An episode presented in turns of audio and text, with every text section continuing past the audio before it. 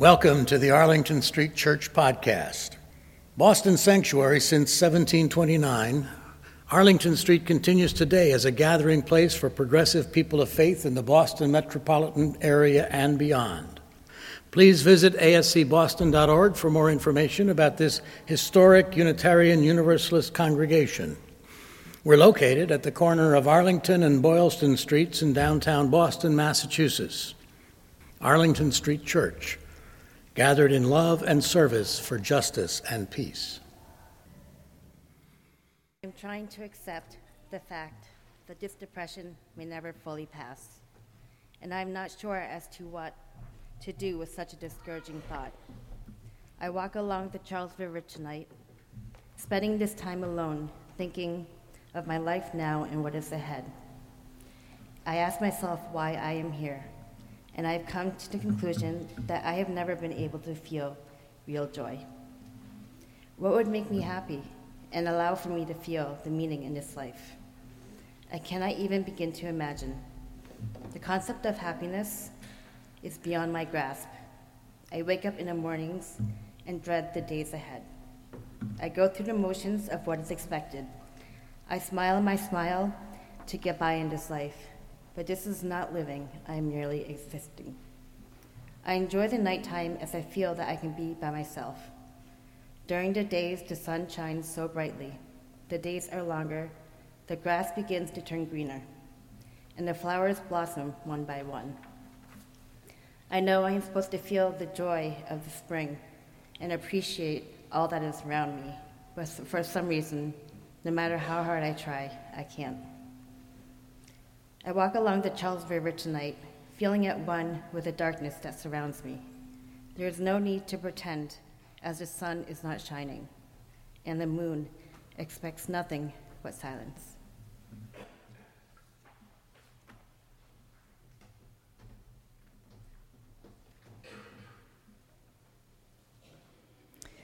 April is the cruelest month, breeding lilacs out of the dead land, mixing memory and desire, stirring dull roots with spring rain. Winter kept us warm, covering earth in a forgetful snow, feeding a little life with dried tubers. So begins T S Eliot's epic poem, The Waste Land, published in nineteen twenty-two in the wake of the devastation of World War Two and following his own nervous breakdown. Eliot goes on to describe a world that even the face of springtime has lost all hope. Here is one variation on the signs of depression. A persistent, sad, anxious, or empty mood, difficulty falling asleep or staying asleep or sleeping more than usual, reduced appetite, weight loss or increased appetite, weight gain, restlessness, irritability, difficulty concentrating or remembering things or making decisions, fatigue or loss of energy, loss of interest in or pleasure in once enjoyable activities, feeling guilty, hopeless, or worthless, thoughts of death or suicide. If you experience five or more of these symptoms for two weeks or longer, you too may be among the nineteen million North Americans who are in the wasteland of clinical depression right now. This sermon was co-created by several members of Arlington Street Church who want you to know that you are not alone and that there is hope here. Here is one of their voices. I have struggled with depression for as long as I can remember. In the sixth grade, I wanted to die. At the age of seventeen, I attempted suicide by overdosing on sleeping pills. I was brought to the emergency room that afternoon and hospitalized on the psychiatric unit for several weeks. Since that time, I have been hospitalized more than fifty times. I have spent summers in supervised residential programs. I spent time in a therapeutic school for troubled adolescents. I I have attempted suicide several times and have landed in the I C U as a result, and I have almost died. She continues, I got through high school by being tutored in the hospital. As my graduation ceremony took place, I was kept behind locked doors. The school principal had communicated to my team that I was too much of a liability for them to have at the ceremony. I celebrated that special day in the quiet room, staring out of a shatterproof window. I was accepted into college, but had no desire to go. The month prior to college starting, I was in a meeting with my treatment team at the hospital. They went through a list of reasons why I should not go. They said I would not succeed, and they did not believe that I would even survive my first year. I might as well have given up. Yet with the love and support of my family and friends, I was able to find a space within me that wanted to continue. This space at first was barely visible. But as time went on and as I took risks and challenged myself, this little space began to grow. Five years ago, I walked into this sanctuary not knowing what to expect. I remember being taken aback in hearing that the sermon that morning was on survivorship. How did she know? It has been a long struggle for me to get to where I am. I am now working full-time in a profession for which I have a passion. I am not a label.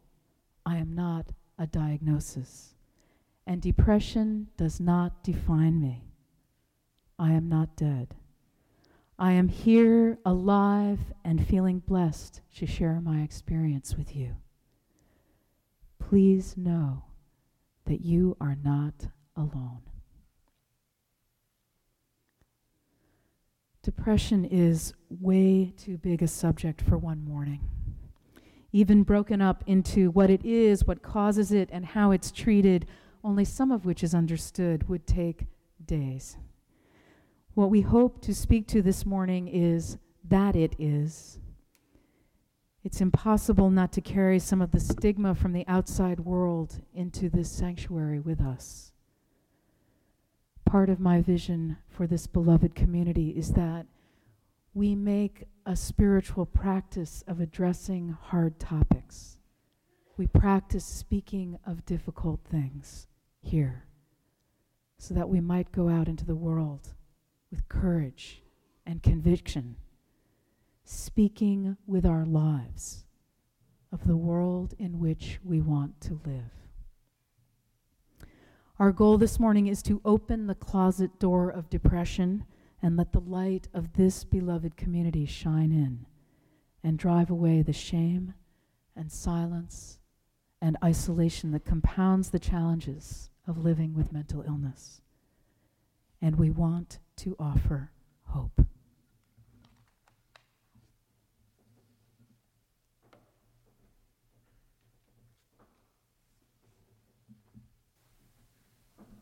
Good morning. My name is Molly Uline. I probably suffered from depression since I was a teenager or younger. I remember moodiness, elation, and tears. My mother tells me I used to cry every night. Must have been difficult for her to live with me. nineteen eighty-one was not a good year for me. In February, I became depressed and spent five weeks in the hospital. I didn't know where I was. I hadn't slept in many weeks, and I hadn't eaten and had lost about twenty pounds. I was diagnosed with depression. Uh, my mood was very black, as Winston Churchill described his depression. I felt like scratching my face. I felt a lot of pain in my head, and low self-esteem made it difficult for me to hold my head up high. I didn't like myself very much. I suffered deep, deep pain in my soul. I felt no one cared for me. It was difficult to care for myself. I felt or thought that I had nothing to live for. I was lethargic and unmotivated. I could not get out of bed. I felt a great deal of stress and anxiety, and could not sleep or eat. In sum, my view of my life and myself were very negative. I didn't know if I would ever recover, but I resolved to do so.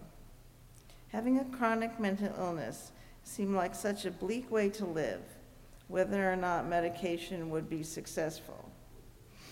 I was lucky. First, I had health insurance, and I was lucky to have a good doctor. He watched over me carefully and tra- treated me with great sem- sensitivity. He tried hard to keep me healthy. Second, I had disability insurance. I was able to pay for my rent. As for many, medication was an issue. As I began to recover, I didn't see the need. But after a setback, I agreed to take lithium. That worked well for many years. Eventually, I went back to work and started temping. Work is very therapeutic for me. After six months on the job, I worked my way into a position at one of Harvard's graduate schools, where I helped execute plans for commencement. I found many friends there. In the acute phase, depression disrupts your life and destroys relationships. I had a ten-year relationship which ended quite painfully. I met a man and told him on our first date that I suffered from a mental illness, and he said he would never hurt me. We married several years later.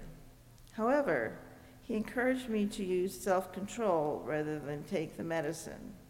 Because of this lack of support during my med- marriage, I suffer- suffered regularly from dark depression, lack of motivation, and so self- low self-esteem. Even now, when I look at photographs t- taken during that period, I remember vividly how I felt behind my smile. I felt very, very sad and hopeless. It was painful. It was only until after my divorce that I could attend to my own health. It took some time to become stable. Eventually, I found a good mix of medicine. Over time, it began to work reliably. As I became more stable and independent, I began to feel better. It took a while. I developed some fresh friendships that I value and met a few people to whom I could talk. The major problem was a weight gain of fifty pounds. The first few years after my divorce were difficult. I took a very high-pressure job. My employer knew about my illness because I had taken some time off. They were neither understanding nor supportive. It makes it more difficult to keep an even keel when the pressure is on. So I changed jobs. There are several things that help me recover. Of course, medicine, if it works for you and you choose to take it, is critical. Unfortunately, there can be side effects, but I urge you to stick to it if you choose. If the medicine doesn't work, seek out alternative therapies or experimental therapies like E C T.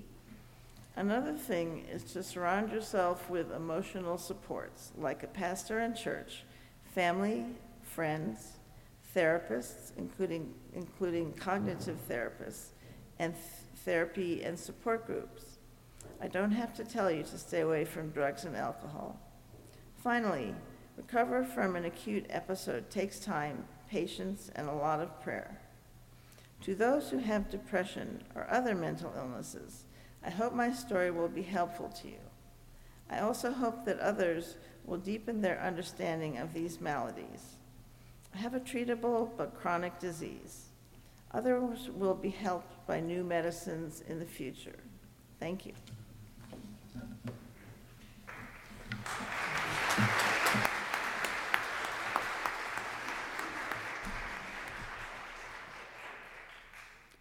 I'm Michael Orszak. People who don't understand depression often ask, what are you depressed about? Not understanding that depression is a disease. It's a chemical imbalance in the brain. So even if everything in your life is going great, it can strike you down. And I think that's something that's really hard for people who haven't suffered depression to understand. I think it's hard for people to really comprehend how crippling depression can be. All those simple everyday tasks that we all take for granted can become unbelievably difficult. And I mean the really basic things: cooking food, doing laundry, paying bills. I've had trouble during really bad spells maintaining a simple phone conversation with close friends, getting out of bed in the morning. I mean, the sense of gloom and hopelessness that overwhelms your soul is not something that you can fight on your own. Too many of us try to fight depression ourselves, and it's usually a losing battle. Probably the worst mistake that many of us make is to self-medicate with alcohol or other drugs, and they only aggravate the problem. And I'm not sure why, but so many of us resist medication. I suffered throughout the nineteen eighties because I didn't want to take anything.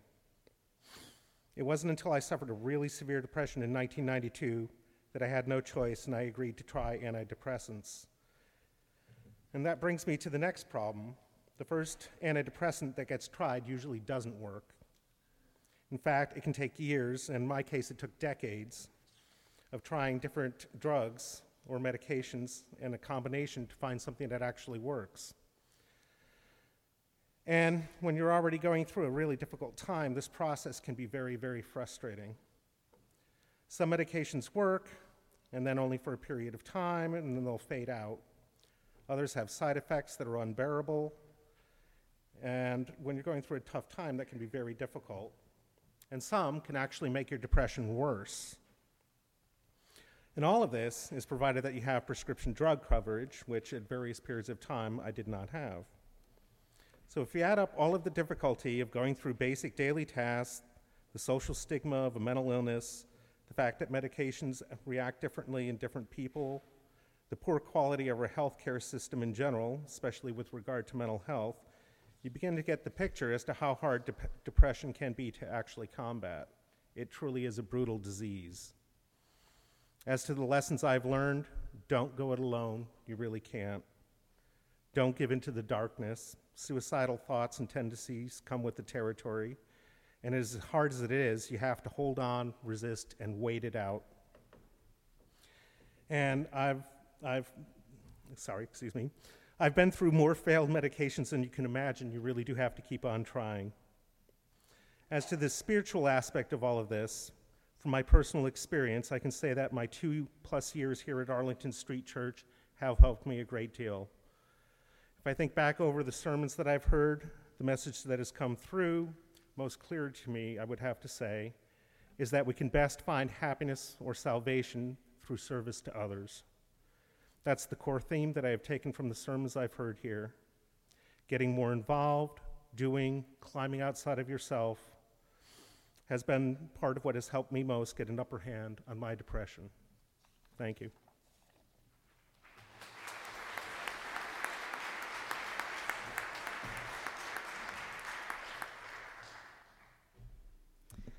I want to close by focusing very briefly on those lessons, lifting up four practices that help tip the balance from the black hole of depression back toward the light. First of all, healing begins with asking for help. Do not hide out. Tell someone you are in trouble. The hopelessness you feel is the disease speaking, and it's lying. There is always hope. Speak up. Second, say yes to help. Everyone agrees alcohol and recreational drugs are not helpful. They will only stir up their own brew of trouble. Counseling, medication, and electroconvulsive therapy have meant the difference between life and death for many, many people. Help may not always come in packaging you like, but it is the first step on the long road home. Third, make a decision to participate in your own recovery. I know you may not want to get out of bed, let alone to walk. For depression, Vietnamese activist and Zen master Thich Nhat Hanh prescribes walking. Walk on the earth, he says. A study at Duke University found that three sessions of vigorous aerobic exercise a week proved about as effective at beating back depression as daily doses of Zoloft. and that depressed patients who got better with exercise were less likely to relapse than those helped by antidepressants. For starters, whether or not you care, walk as if your life depends on it. It may. And finally, fourth, whatever you can do to throw your weight to the side of life, do it. Maybe that means forcing yourself to adhere to an exercise, eating, sleeping regime that feels like boot camp.